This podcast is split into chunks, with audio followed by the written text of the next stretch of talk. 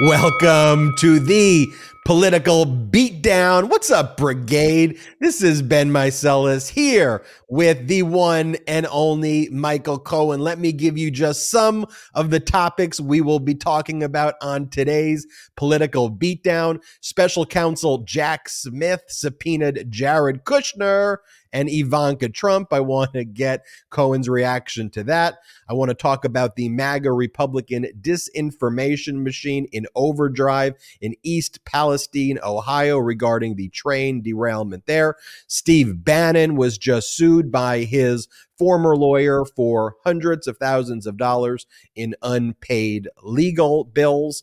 Fox is now platforming this idea that's being spread by the MAGA Republicans of secession and a national divorce. And I want to talk about the Fulton County grand jury foreperson speaking to the media and what is going on there. But as we just started live, there's some breaking news to report.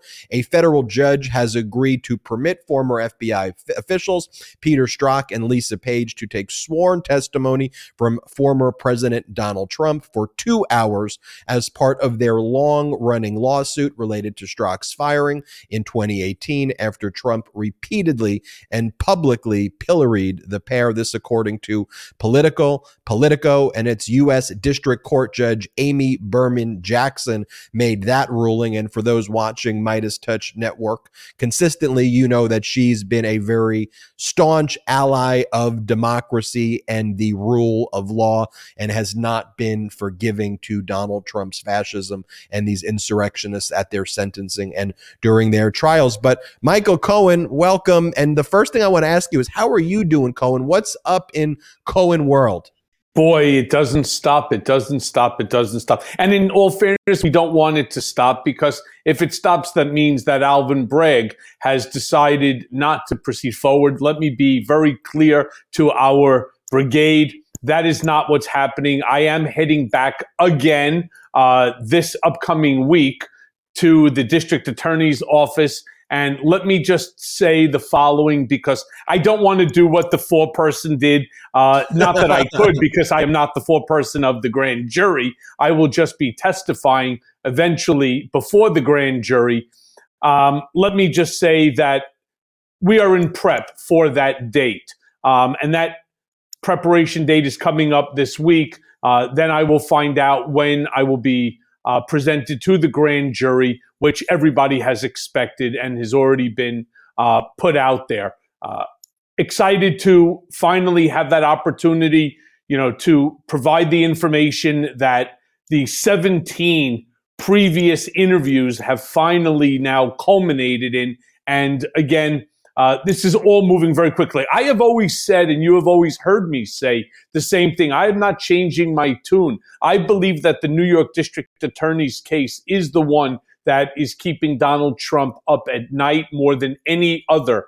Uh, and I also believe that it is the simplest within which to prove because it's based upon documentary evidence as opposed to having to rely upon uh, whether or not Donald Trump had mens rea, whether or not he had the intent uh, to cause the illegal action, even though, you know, sometimes there is an illegal act, but if there's no mens rea or intent, it kind of negates out the charge. Not in this case. And I do believe that this is going to be the first, which would also be the first in U.S. history. We have never had a president or former president of the United States indicted. So this is extremely big news. There's and you're the hearing it here. You're hearing it here for the first time with smiling Ben Meiselas. That's what I love about the political beatdown. You know, sometimes our producer Salty asks, "Hey, you know, do we have the graphic for that, or do we've got the video for it?" And I joke, I say, "Salty." We are the graphic. We are the video. Cohen's breaking the news right here. And when you had your last meeting before the Manhattan District Attorney's Office, you um, talk, to us about the fact that you left it. You believed you would go before uh, the grand jury in the next 30 days when we had our uh, Tuesday political beatdown. And now you're letting us know that next week you're going to be going to this one final prep session and then you expect to go before the grand jury. That's big news that we are breaking right big. here again on the big political beatdown. And so when I ask Cohen, Cohen, any news on your end at the beginning of the show? It's why you all need to uh, be here early for the live. And I want to get your next reaction to the breaking news, Cohen, about um, this uh, federal case that, of course, we've been talking about on the MeidasTouch Network, the lawsuit filed by Peter Strzok and Lisa Page in the uh, DC District Court uh, based on Strzok's firing in 2018 um, after Trump harassed and threatened him and continues to do so publicly. And Trump says that he trusts Vladimir Putin more than Strzok in a recent speech. Um, and Amy Berman Jackson, uh, the federal judge presiding over it, has just ordered Donald Trump's deposition. And what's interesting here is, you know, we saw how horrible Trump is uh, during depositions now, one where he pled the fifth 400 plus times in the New York Attorney General Letitia James uh, case. Then we saw, of course, where he actually did answer questions in E. Jean Carroll. He was just uh, hor- horrific, like like the worst possible witness for every single reason. You would almost um, think that his lawyers didn't properly prepare him based upon the answers. But then again, how many times, Ben, have I turned around and told you that Donald Trump is actually dumb? He's so fucking dumb he couldn't pass the urine test. And that's the problem. So when you have a guy who is historically a liar, who is now being recorded in terms of every single word that comes out of his mouth. What do you think happens? He can't remember the lie that he told five minutes ago or 15 minutes ago or a half hour, an hour or two hours or what have you. And so he keeps this circular, ridiculous commentary going on, on and on and on. And we get to read it on paper so that there is no um, confusion based upon what he's saying. I got to give Peter Strzok um, a lot of credit, and I give the judge a lot of credit because it's not easy to get Donald Trump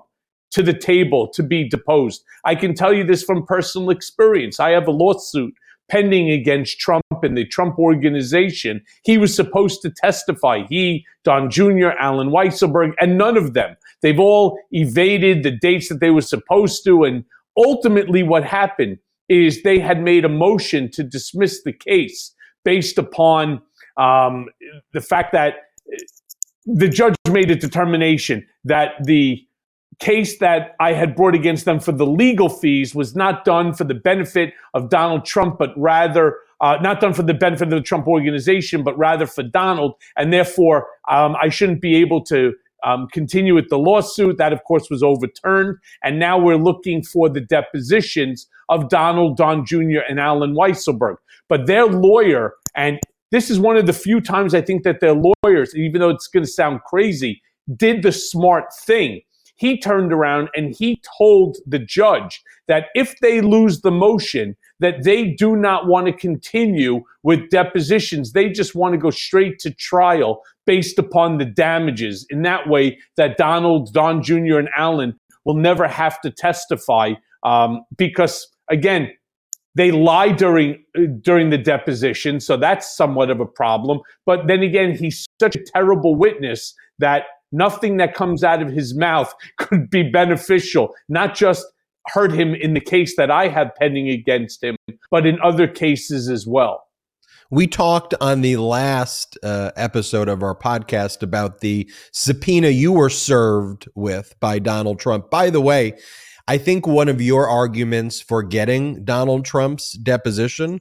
Um, this is my. I'm just giving legal advice right now. Uh, one of the one of the ways that you can get his deposition more easily is to say, "Look, he deposed me, so he's deposing me. I'm deposing him." But have you given any more thought to the idea that we floated on the last episode about calling Alina Habba? I, I'm happy to call her um, or, or, your other lawyer can call. I won't be offended. Um, and saying to Alina Habba, look, Cohen will do it, but we are broadcasting it live on the political beatdown. We want the camera feed to be streamed publicly everywhere. Have you given that more thought? Um, and do you think that uh, you think that's going to happen? Yeah. So I can't do this date no matter what because I have a conflict that's more important in my life than sitting for Donald Trump's deposition. But let me be very clear that, again, uh, I will probably move to quash the subpoena uh, in the fact that it does not comport with a whole slew of issues that um, right now is confronting uh, Donald uh, in this specific case. So uh, I will probably, I'm still waiting for, you know, I'm taking it under advisement from counsel and I'm still waiting. Okay, you can take it under advisement from counsel instead of your podcast co-host. It's okay. Exactly. I, I, see that being a, a, a, more savvy move than listening to me here, but you know we'll we'll put an asterisk there and, and, and we'll talk off the record about that more. Um, let's talk though also about special counsel Jack Smith's most recent move, um, subpoenaing Jared Kushner and Ivanka Trump. Look, we've we've seen some of their testimony in the clips during the public January 6th committee hearings. You could actually read their full def- depositions that the January 6th committee um, uh, took um, if you want to read the full version of that. But I think Jack Smith is not just focused on the areas that the January 6th committee was. He seems a lot more focused on the financial crimes as well that that Trump has committed relating to the insurrection, the campaign finance violations. You know, one of the things that Trump did, it's not really getting a lot of attention, but he created this pass-through entity um, that's basically run by all of his people. And this is the first time the entity was created. It takes no outside uh, political action committee or committee money in general from any other source other than Trump's committees. And about $769 million went to this um, kind of straw man or straw person uh, entity. And the reason that they do that is kind of classic money laundering in the sense that once it goes to that entity that has some, you know, just basic name that that that, that just kind of blends in, you don't know then because you don't have to report where the money goes from that entity to all of these other sources. So the way you kind of hide it's by putting it in this entity. And one area that we know that uh, Jack Smith's focused on is there. I wonder if Jack Smith's also going to focus on Kushner's, you know, relationship here with the Saudis and um, and and the family's relationship with various uh, foreign entities. Remember, uh, Kushner flew back on January 6th from his meetings in the Middle East. Shortly thereafter, after Trump was ejected from the White House after losing by 7 million votes, Kushner and the uh, Saudi sovereign fund announced a $2 billion bribe, essentially, is what it was to Kushner. You know, Kushner previously turned over classified lists to the Saudis of like enemies of the Saudi government and uh, a bunch of whole other horrific things. But I wonder if Jack Smith goes there because that also relates to the case involving Trump's theft of government records regarding why did Trump steal certain documents, perhaps related to foreign countries, to use for transactional purposes. So, what do you make of this subpoena generally, Cohen?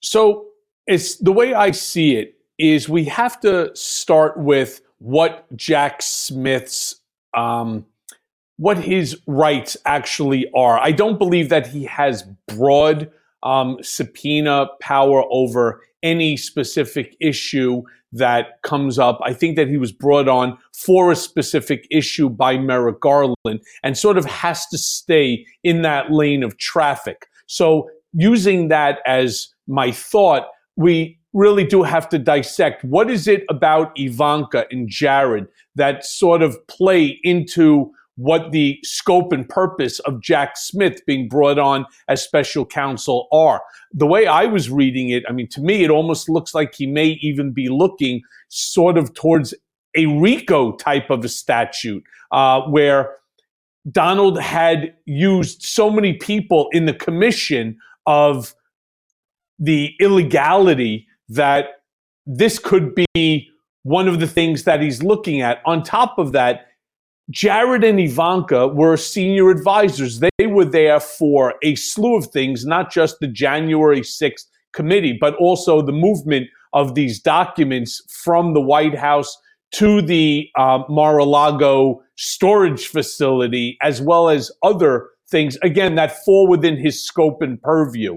So specifically what it is, obviously, obviously neither of us have that requisite knowledge to talk further, but I can tell you it's not a good thing for either Jared or Ivanka. And again, if you look, as Ben was saying at the testimony that they both gave, one of the problems for them is that they think they're going to be able to escape this subpoena based upon executive privilege. And the mistake that's constantly being made, whether it's on television or by reporters, is the fact that Donald Trump does not have the executive privilege. He is not the president, except to this MAGA group of people and to most of his Mar a Lago members. He is not the president. So therefore, he does not possess the executive privilege within which to turn around and tell them not to. That would be Joe Biden's decision as he is the president of the United States. And so what ends up happening? Could they end up holding them in contempt to the same extent that they held and they are holding Steve Bannon accountable? I believe the answer is yes. Now, again, both of them will be prepared enough in order to give these sort of answer non answers very similar to the way that Ivanka and Jared's answers were given during the January 6th hearings in order to protect themselves from perjury, what's called the thousand and one violation. So all I can do is, like so many of you, keep our fingers crossed and ensure that they do end up, you know, um, responding to the subpoena, appearing for the subpoena, and providing honest and truthful testimony because it certainly will help uh, in terms of the transparency uh, issue of what was going on during all of these activities. Before we go on to the next topic, Cohen, I I, I like to intersperse a, a, a, little bit of fun on the show as we go through some of these um, sometimes very very heavy matters and and dissect them. Cohen, what, what, what, do you like to do for fun? I, am just curious. Like when you're not when you're not at the Manhattan District Attorney's office, when you're not seeking justice, what does Michael Cohen like to do for fun? I'm just interested. You know, one of the problems that this scenario has caused for me is obviously, you know, I lost my law license. I will ultimately get it back. Uh, on top of that, I had lost my business. Um, I still am somewhat busy with Crisis X. That's the crisis management company. Obviously, Mea Culpa takes up quite a bit of time. Uh, this podcast, now Political Beatdown, taking up some time. I like to take walks, um, you know, through Central Park uh, here in the Upper East Side of Manhattan. I just like to go outside, uh, spend time with you know friends, with uh, my son, my daughter, you know, my wife. Uh, but you know this this has really changed my entire life. Uh, you know, obviously, as I had said once before, dealing with some health issues, and so you know, I unfortunately spend just way too much time. I used to make fun of my parents, you know, when it came to this sort of stuff. You know, when your parents say, Oh, what are you doing today? Oh, I'm going to see this doctor or that doctor. Well, I feel like I'm becoming my parents. And I never thought that that day was going to happen. So just dealing with a lot of issues. But for fun, I just truly enjoy Central Park. I really enjoy walking through the park uh, and just uh, listening to music as I, you know, as I walk and I get my steps in. You have a favorite band or a favorite uh, song recently? No, I kind of like the top. You know, I, I like Flowers, like everybody else, uh, by Miley Cyrus. I like Ed Sheeran's entire collection of songs. I like to go back to some of the '80s and you know the '80 oldies uh, and the '90s. Uh, every now and then, you know, '70. I like uh, you know Earth, Wind, and Fire. Yeah, I, I like obviously Billy Joel. So it's sort of that medley of you know of music uh, that you know goes on the shuffle. I use the Amazon Music Shuffle, so you know you put in, for example, Ed Sheeran, and it'll give you all sorts of uh, music that's on par and similar. You know, the feedback I get about political beatdown, Cohen, is less of you, Ben, more of Michael, and we want to and we want to know more. We we like when Michael opens up, and there was a moment on the last show where, or or it could have been two shows ago, where you opened up very candidly just about what it's like as you prepare for going into the Manhattan District Attorney's Office. Of course, you can't tell us specifically what you say, but just even your preparation, what it was like when you spoke um, before Congress and your preparation there, and members of Congress coming up to you and you know and and and saying, "Look, what you're doing is so important," and um, and, and all of that gives this inside look. I'm going to go hit the other topics now, of course, but I really like this aspect of the show too, where people get to to get to really know what a great person you are and someone who over these past years has become a very very close and dear friend to me where you and I were just like look let's share these conversations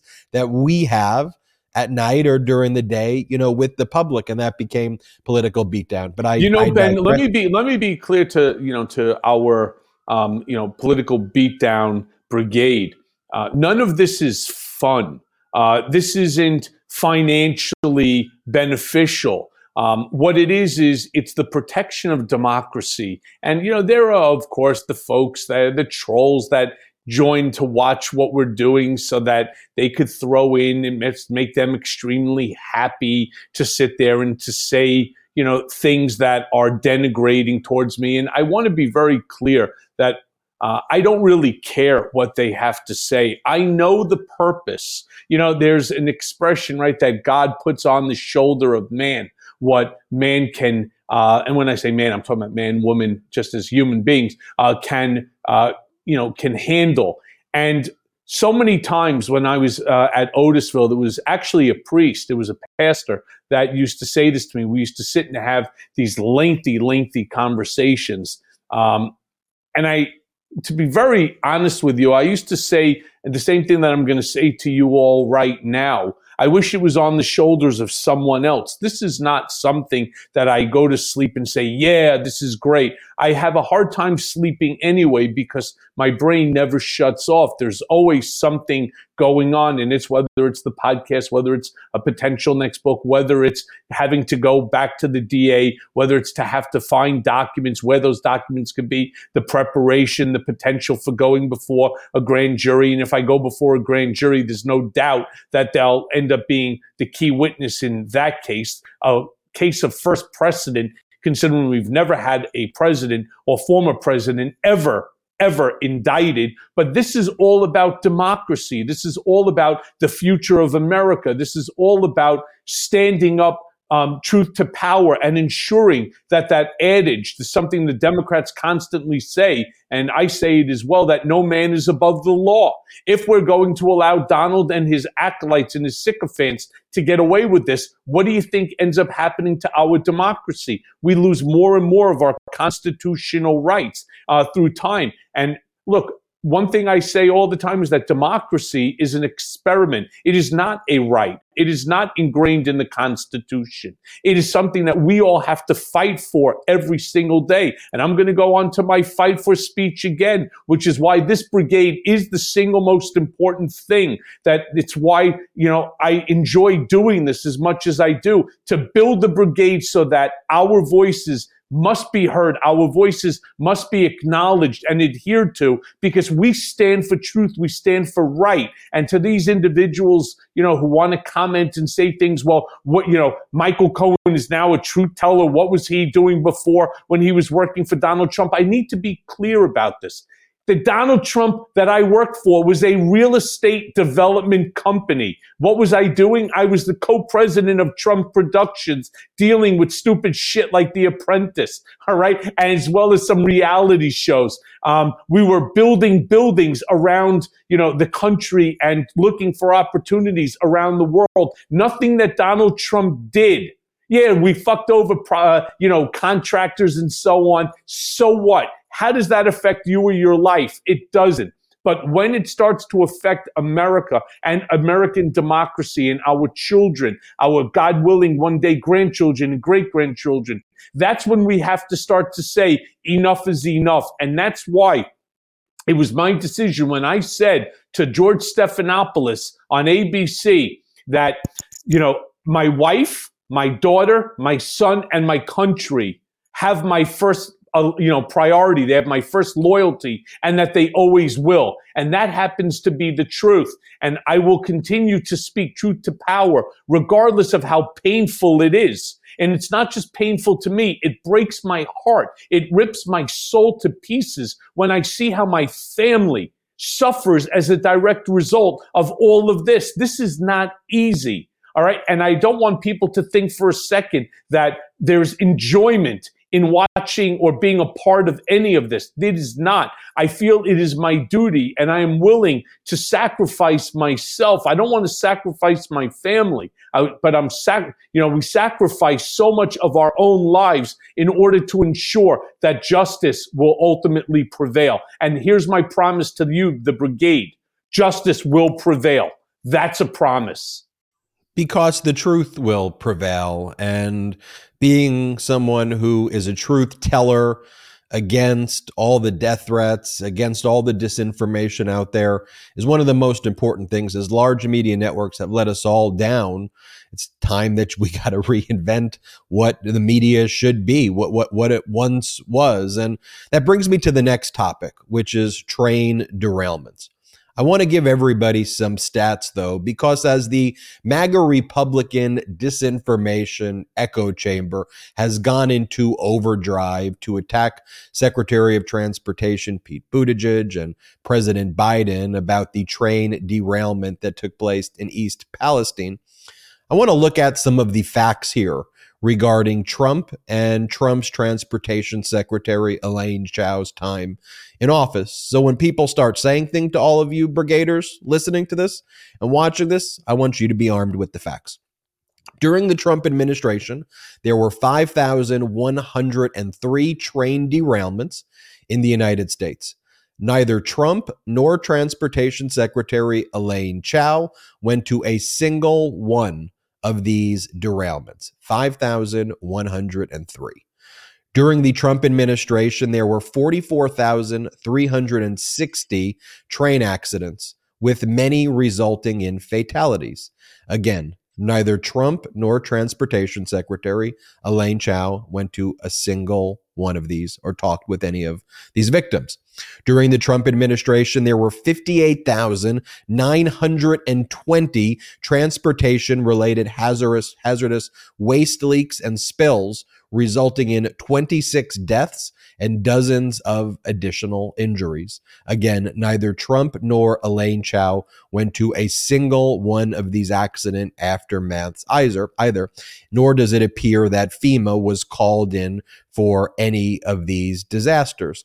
Now, I want you to compare that to the effort of President Biden, who immediately, immediately reached out to the governor of Ohio, Governor DeWine, a Republican governor in a state of Ohio that is controlled by a Republican Senate, a Republican House, it's a Republican county.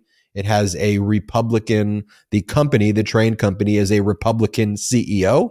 Um, and by the way, Donald Trump took efforts to undo critical Obama era regulations that would have mandated certain braking features on trains carrying toxic substances.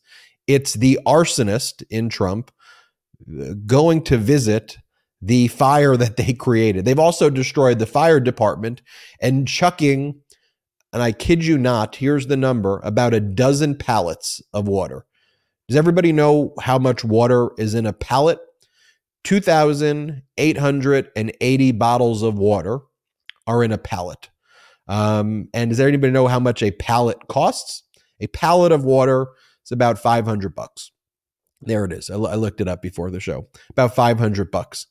So Donald Trump, grifting off of people, gave about $5,500 worth of water. Maybe everybody in the town gets two bottles of water. By the way, he said it was Trump water and then spread the disinformation that it is Biden and Buttigieg who didn't want to help. But look, here's the clip of Ohio Governor Mike DeWine talking as soon after the train derailment in East Palestine that Biden reached out right away. Play the clip. look, the president called me and said, anything you need. Uh, I have not called him back uh, after that after that conversation. We I will not hesitate to do that if we if we're seeing a problem or or anything, but I'm not seeing it. There you have it. I'm I've not called them back. I'm not seeing it. Here's what I want to talk about also. Here's a Trump tweet from August 3rd, 2017, where he says, I'm continuing to get rid of costly and unnecessary regulations. Much work left to do but effect will be great. Business and jobs will grow. And then Fortune magazine reported on September 24th of 2018, Trump rolls back train braking rule meant to keep oil tankers from exploding near communities. And there's a video for all of this. So here's the the things I just referenced, the headline in Trump's post, but there's videos for all of this. So here's a video of Trump's ribbon cutting where he celebrated undoing the Obama era regulations that would have stopped the train derailment in East Palestine. Play this clip. When Americans are free to thrive, innovate, and prosper, there is no challenge too great, no task too large, and no goal beyond our reach. We are a nation of explorers and pioneers and innovators and inventors and regulations have been hurting that and hurting it badly. We are a nation of people who work hard, dream big, and who never ever give up. We are Americans, and the future belongs to us. So, together, let's cut the red tape. Let's set free our dreams, and yes, let's make America great again. And one of the ways we're going to do that is by getting rid of a lot of unnecessary regulation. Thank you very much. Thank you.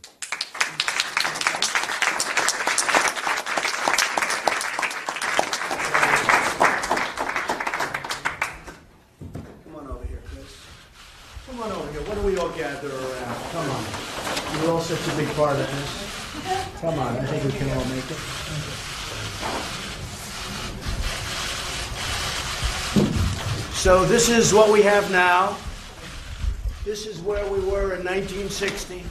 And when we're finished, which won't be in too long a period of time, we will be less than where we were in 1960, and we will have a great regulatory climate. Okay? Come on up here, Chris. Come on. You work so hard on this. Elaine, are you okay? Come on. Yep. You okay? Yep, fine. She has a lot to do with it. She has things called roads. That's a big, and bridges, right? Yes. Okay. One, two, three. I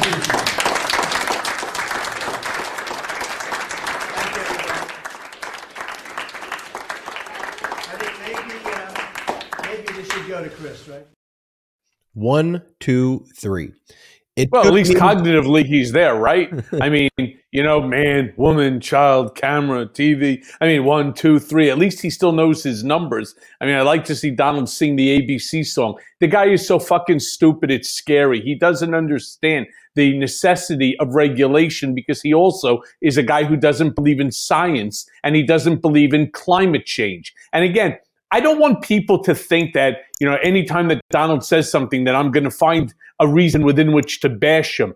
I am using his own words. These are things that he said. He does not believe in science. He does not believe in uh, climate change. Well, really, look at what we're experiencing day in and day out. Oh my God, this stupid ass cut a ribbon showing what? A whole slew of documents and then showing it compared to 1960 regulation. That's because our technology and because our humanity has improved so much over the years that we need regulation to stop big business, to stop companies from destroying our environment, from destroying our water, from destroying our air that we breathe. It's so stupid. It's the same thing here to roll back on brakes. I mean, this thing is, oh, Elaine, yeah, she knows a lot about roads. What the hell is he talking about? That's the whole thing. And nobody called them out. They sit there and they just scratch their head in wonder, saying, What is this orange crusted Mandarin Mussolini even talking about? And the answer is nobody knows because it doesn't say anything. It's just a series of words with no with no end to it. It's just it's a roll on and a roll on on a roll on and nothing there's nothing comes out of it. It's just nonsense. Donald knows how to tear things apart. He has no idea how to build something or how to do something. Compare that to what we see with Joe Biden today. In his 24 plus months, Joe Biden has passed 23 meaningful acts mostly bipartisan, hard to believe, from infrastructure to the reduction of medical expenses, including um, pharmaceuticals and so on, or the extrication of people from that uh, from the United States military, from Afghanistan, from God, from the infrastructure bill. I mean, for God's sakes, these are things that will improve the lives of Americans. Name one thing that Donald did that improved the lives of anyone other than his Mar-a-Lago members and to his close friends. The answer is to no one. So, look, folks, this is really out of control. And I'll tell you something. I was speaking with um, Malcolm Nance about this the other day. One of the things that I'm a little disappointed about is the speed to which things are happening in East Palestine, Ohio. If I was in charge, let me be very clear what I would do right now. Not send Pete Buttigieg down a week or so after with a hard hat asking questions. There's no question that needs to be asked. There is a fucking train that derailed carrying hazardous material. Period. End of story. So here's what we do. Right off the bat, I would have a 50 or 100 super trailers onto it, pick up the fucking trains that are all burnt out, some maybe still smoldering, put them on top of these, um, these, what do you call it? These, um, these machines, these carts, and ship them off to a facility, a Butler building that we build to store it so that it could be evaluated down in the future. And then what you do is you start to rip into the ground, take all of the rails down, and start checking the samples of the dirt. More importantly, if you want to make the people of East Palestine comfortable, especially those that are closer to the accident site, the first thing you do is you bring down scientists. We used to do this in Otisville. When I was at the FCI, Federal Correctional Institute of Otisville, I would accumulate from three different areas water. Um, and they would be tested every day in order to see what the pH is, the sulfur, and so on. Do the same test to ensure and show the people do it in front of them. Each and every one of you. Bring me water from your sinks. Bring me waters from your bathtubs. Bring me water from wherever the hell you want. And let's test it to see what's going on with the water. I mean, we have the capability to do that. That's the first thing I would have sent down. Then again, grab these trailers, take these trains, pick them up. Don't leave them there sitting there so that everybody every day for a week can drive past it and be reminded. It's time to act. There's no time to sit there and to pontificate about it. There's nothing to pontificate about. Get the shit off the ground, rip up the tracks, test the water, all right, and make people feel comfortable that the ground is not polluted with these with these um contaminants. It's plain and simple. That's what they need to do. And, the whole thing would cost uh, you know what 10 20 30 million dollars not the and then by the way bill that shit to the to the rail company. They're responsible for it. Send them the goddamn bill. I mean, that's how simple that it is. Instead, everybody wants to sit there and you know throw out their ideas. Well, we should maybe talk about doing this and that. Bullshit. It's a natural it's a catastrophe, disaster, time to move on it and make the people of East Palestine comfortable because they deserve that. So I obviously agree with the point that you're trying to make, but let me give you um, a thought. And that is that Biden wanted to do all of those things. And Biden tried to do all of those things.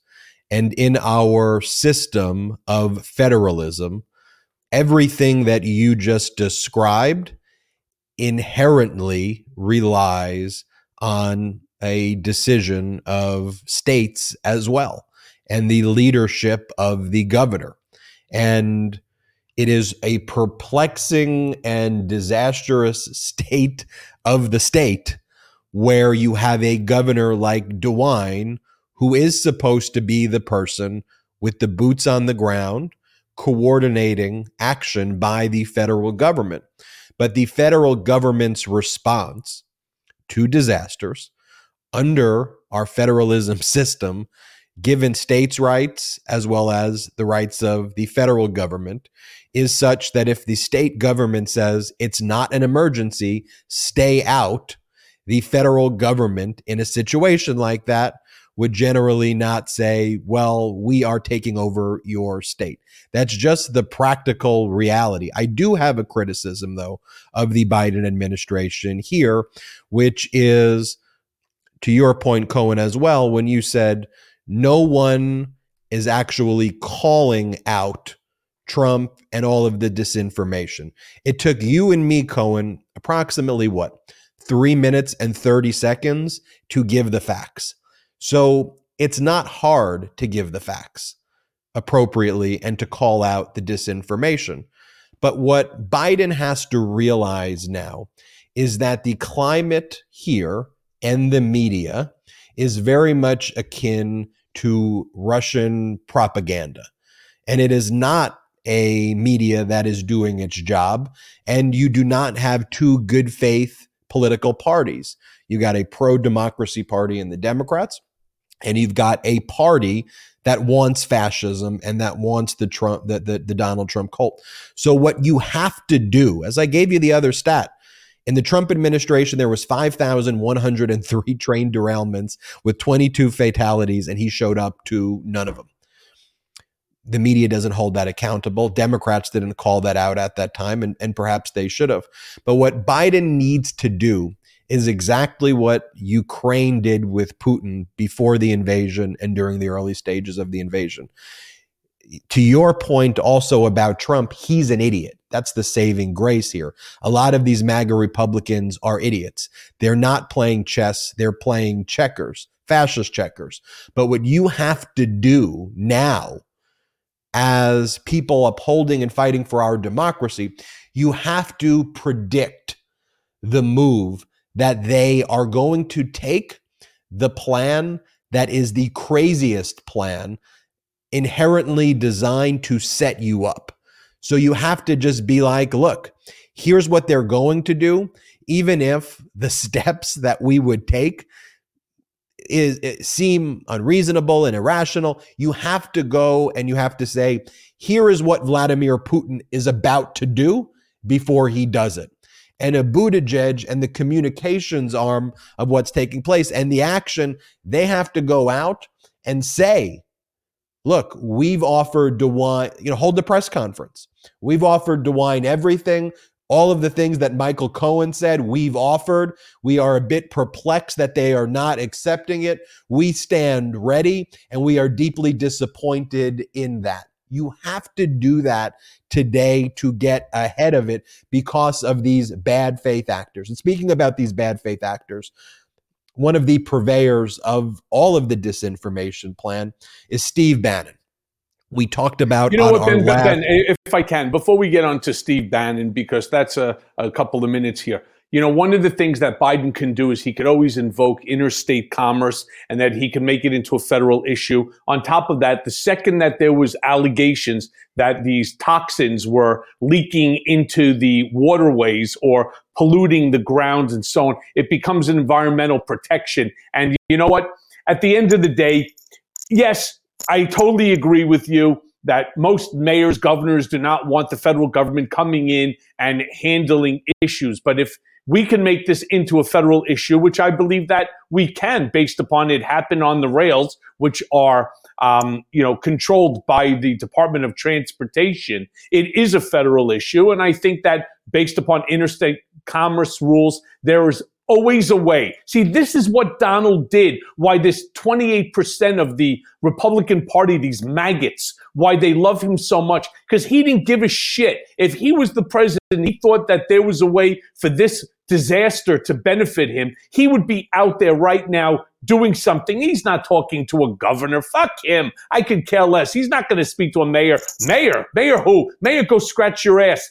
I'm sending in the, you know, the, the feds and we're going to handle this and so on. Now, unfortunately, right, Donald's not smart enough in order to handle anything. But if you take some concept like that, whereby it is a federal issue, regardless of whatever the mayor or the governor, you know, want to say about it, because they're they're playing politics with the lives, the daily lives of these residents of East Palestine. That's unacceptable. And as far as I'm concerned, I hope that every single resident of East Palestine remembers today Remember yesterday and the week before. Remember the response by Joe Biden. Remember what his what remember what guys like DeWine uh, you know are doing, which are interfering with their community getting back on its feet. Shame on shame on them. And remember that when they go to the polls. Now I apologize and let's go back to one of my favorite topics of all time, the lunatic himself, Steve Bannon.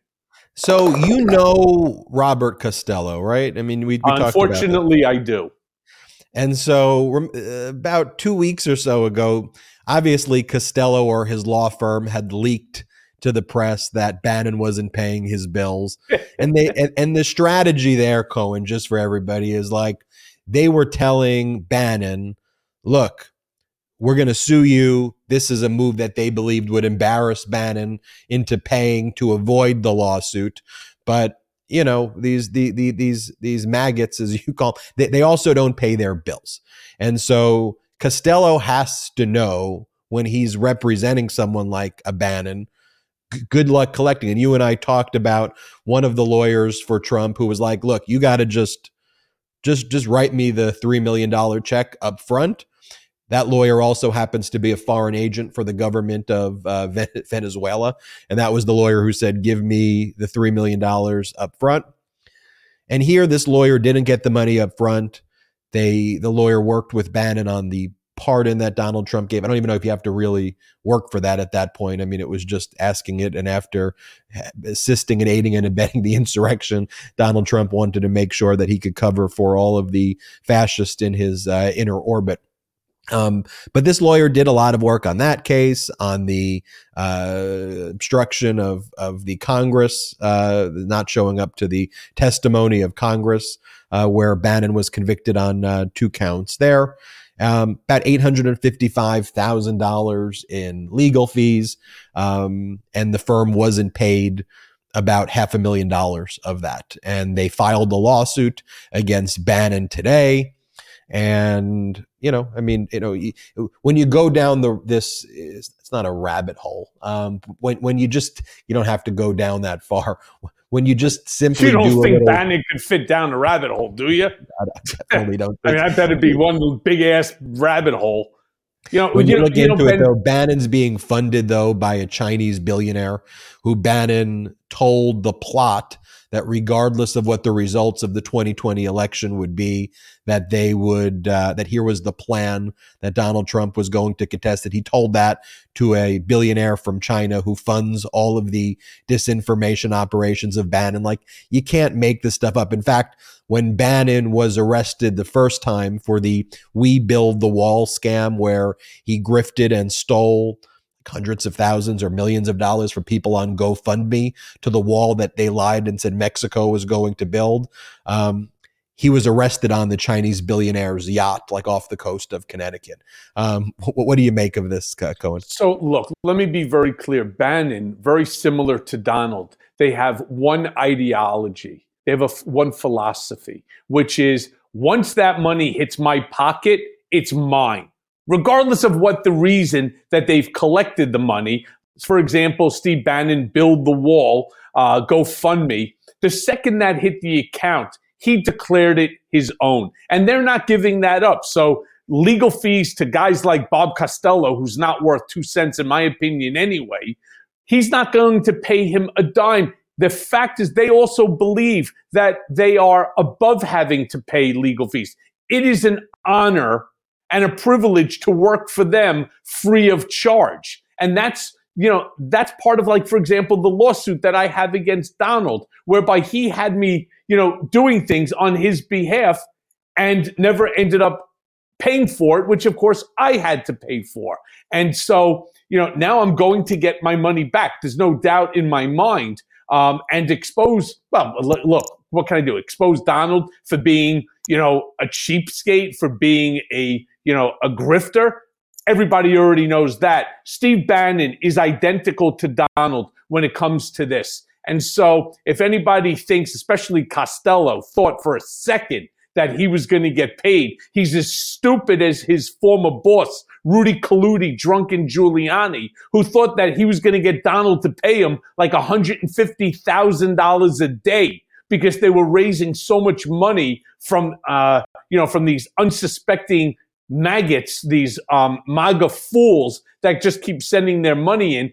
Rudy actually wanted his pay. He wanted his piece, like the mob. He wanted his taste. And Donald basically gave him not one, not two. Donald grew two extra limbs so he could give him four FU fingers and say, You're not getting a damn dollar from this money. You didn't, you know, even if you accomplished what you were tasked to do, I'm still not giving you a dollar because I want the money in my pocket and it's better in my pocket than in yours. I I can't top that, Cohen. So I'm moving on to the next topic. you know, I, I I completely Listen, if agree. The, if the truth if the truth hurts, sorry, but uh-huh. it's facts.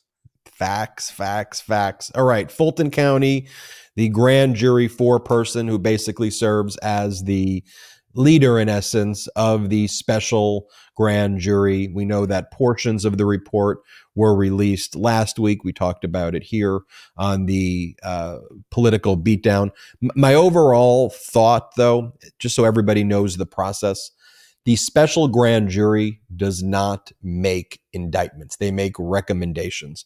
There's a separate grand jury that is or will be impaneled very shortly that's going to make the ultimate charging decision.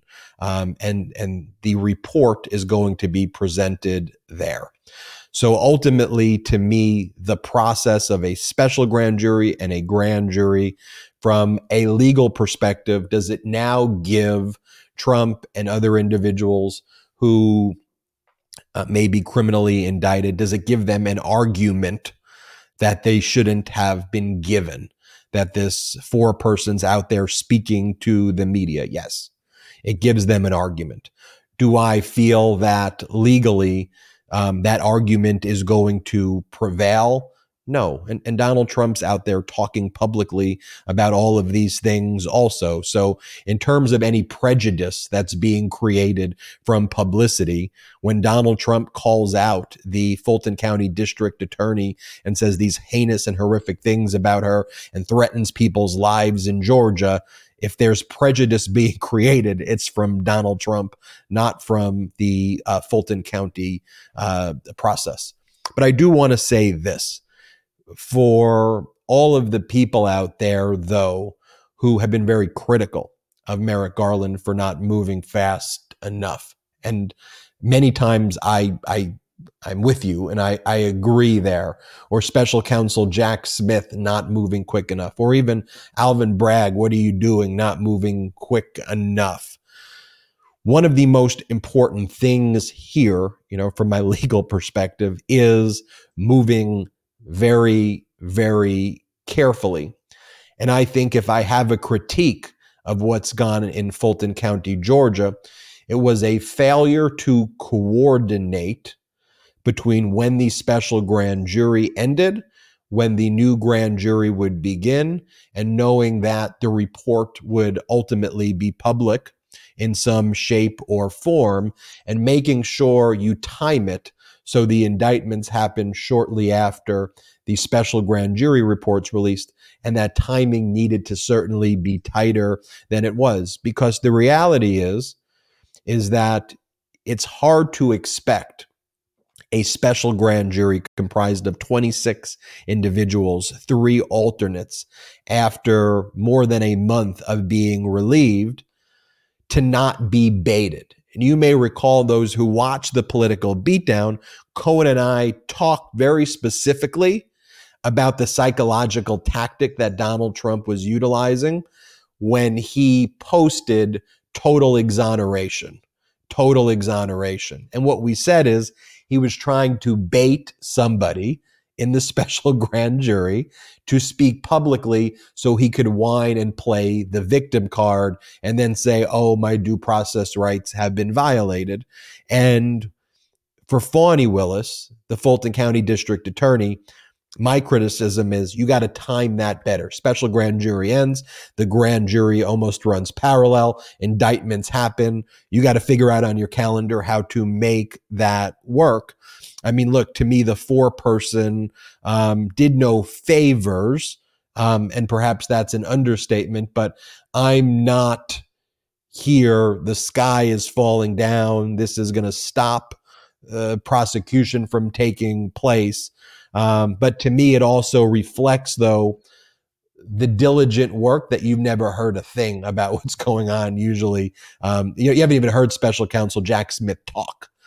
And you know, th- th- th- there's that point I wanted to point out. Cohen, as someone yeah. who's involved in these high-profile situations, including one right now, you have to walk that fine line, and you're a pro, so you know how to walk it. So but- let me so let me say this. Um, first of all, I don't see it as being damaging to uh, the case should Fani Willis end up filing an indictment, it would make no difference. Donald Trump's legal team will find any argument that they can or make one up in order to try to have the case dismissed or, as you said, to exonerate him completely. I don't believe he meant the word exonerate. I think he said when he was completely exonerated, I think in exonerate, you have to put, you know, constipated because he's completely constipated, not just you know, in his bowels, but in his brain. Nothing seems to be working right with this guy. And at the end of the day, the case should only be brought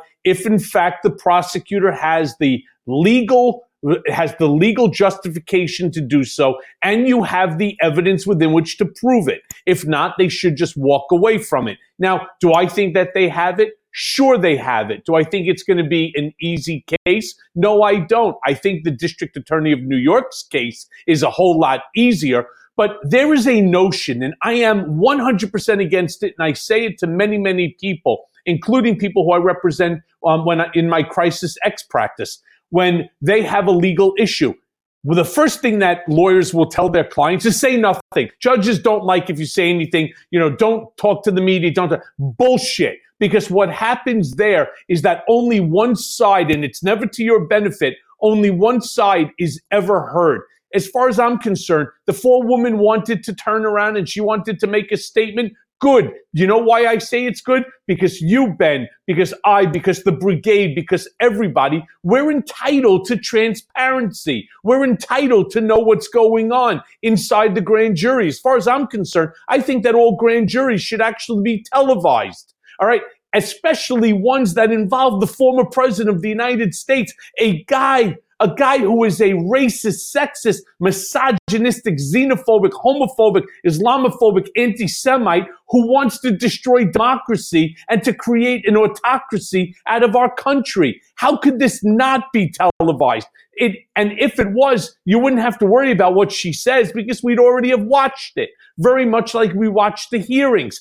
The problem is that there is not, there is no real transparency. And everybody who calls for transparency, they say, well, you know, it's our process and our method. Screw that. The same bullshit is going on with FOIA. You cannot get a document out of FOIA because they constantly fight you on it. And I'm going through this right now with FOIA, they keep turning around and telling you, oh, well, it interferes with our process and method in accumulating information. Really? I'm not asking for the name of the detective or the name of the informant or anything like that. I just want to see what that person said. I want to be able to use that information the same way that we're using information in this drip, drip, drip by like my complaint, my bar complaint against Geoffrey Berman, the former head of the Southern District of New York that was colluding with Main Justice in order to go after me for what? Because Bill Barr and Donald Trump told them to do it. This is not transparency. If we are going to be a country of laws and justice, then we need transparency. Otherwise, what we are is we're a country of laws with no justice. And as far as whatever I can do, and as far as I can go, and as much as I can tell, not just the brigade, but the entire country about what's going on at the DA's case or the AG's case if I get called to testify, I am going to be out there. I am not prohibited, and neither was this foreperson. The fact that they don't like it, you know, as we like to say here in New York, tough shit. Couldn't agree more with you, Cohen. And it seems like the message now that's coming out from the MAGA camp, though, is Trump can't win in America. So basically, let's make a new country, right? That's basically the why? MAGA why a new country? Let's not just try it in Saudi Arabia, and we'll ask Mohammed bin Salman and his royal relatives to be the judge and the jury. I mean, that's what they basically want. They want to destroy this um, democracy, make it into an autocracy. That even though that Trump knows he can't win, and he knows he can't win because what he's done is illegal, and there's thousands and thousands, if not hundreds of thousands of documents proving it. He doesn't care about that. He wants what's good for him and only him. I'm sorry, Ben, you were saying. To close out the show, though, I want you to react. And I think we have this clip of Marjorie Taylor Greene calling for uh, secession now being platformed on Fox. Like, I think when the Fox text messages and emails were released, in terms of the same depths of depravity, there are no depths to the depravity of the MAGA Republican Party at this point, too. And, and it was before, but at this point, like, there's no even pretending anymore, right? From from Fox or the MAGA Republicans. It's just like fascism, we want it, secession. I want to show you this clip from Marjorie Taylor Greene, and then I want you to close out the show by reacting. All right, play this clip. And do you expect it'll happen? Last question. Well, I think it's something that we should work towards because, you know, it's kind of the vision that our founding fathers had for America. And I think it's a great one. It worked in the beginning. We just got it completely out of control. So I hope we can get there. All right, Marjorie Taylor Greene, thanks for explaining it all to us. We appreciate it as always. When we come back, like the dumbest stuff ever. Cohen, what's your what's, you know, what's I'm, your I'm, I'll tell you the one I'm really more disappointed in is Sean Hannity. Again, I had a chance to get to know him for many, many years, and the fact that he was able to keep a straight face as this buffoon sat there talking about the secession of states and divorcing red and blue states, including this genius came up with an idea. You can't make this shit up. I mean, this is this is not this would be great if it was on South Park or a Family Guy episode or, you know, one of these you know, cartoons.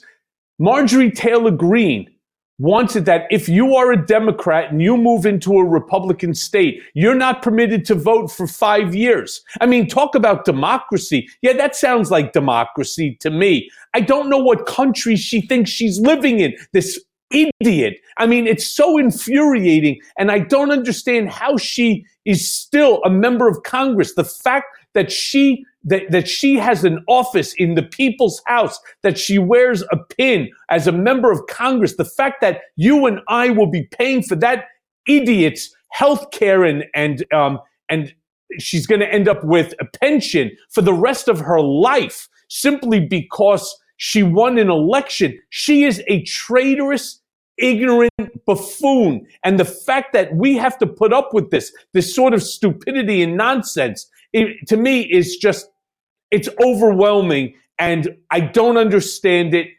And something has to happen. And the something is she needs to be voted out of office, which is why, once again, before I close the show, I'm telling you to our political beatdown brigade, it's so important your sponsorship, your continuation to um, watch and to be a part of this show. To and I'm going to let Ben just tell where to go ahead and to help to keep these type of shows you know out there so that we could keep informing you of the truth that our voices cumulatively can be heard and that we can make a difference and that that difference has to ensure that people like the Marjorie Taylor Greenes the Josh uh, Hawley's, the um, Paul Gosars. These people have no place in our house, and they need to be removed and removed immediately.